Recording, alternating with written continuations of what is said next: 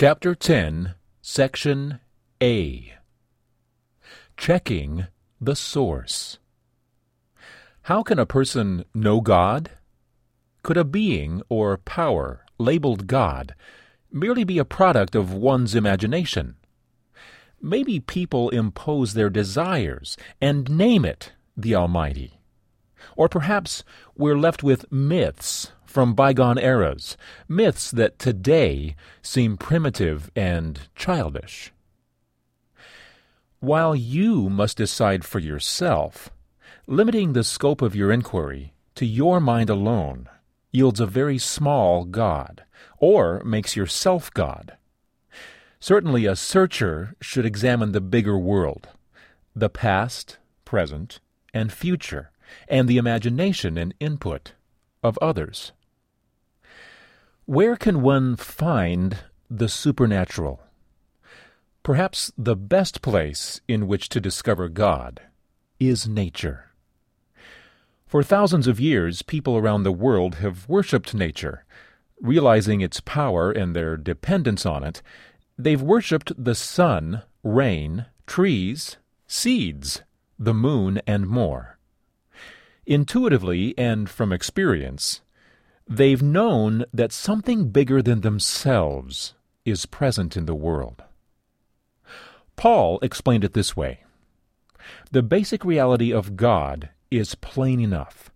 Open your eyes, and there it is. By taking a long and thoughtful look at what God has created, people have always been able to see what their eyes, as such, can't see. Eternal power, for instance, and the mystery of his divine being. So nobody has a good excuse. What happened was this people knew God perfectly well, but when they didn't treat him like God, refusing to worship him, they trivialized themselves into silliness and confusion, so that there was neither sense nor direction left in their lives. They pretended to know it all, but were illiterate regarding life.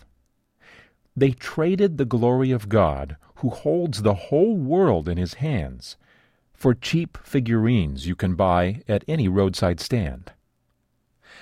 Have you worshipped God because of what he has created, or have you refused to do so?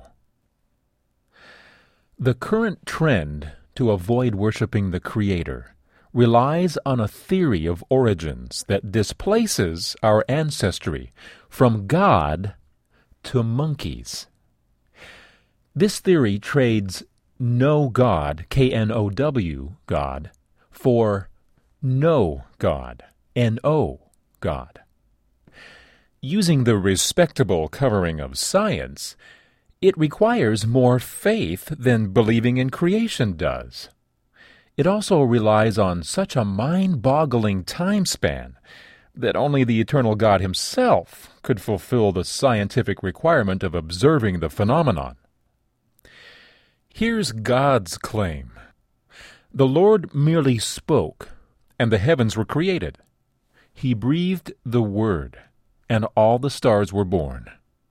He assigned the sea its boundaries, and locked the oceans in vast reservoirs. Let the whole world fear the Lord, and let everyone stand in awe of him.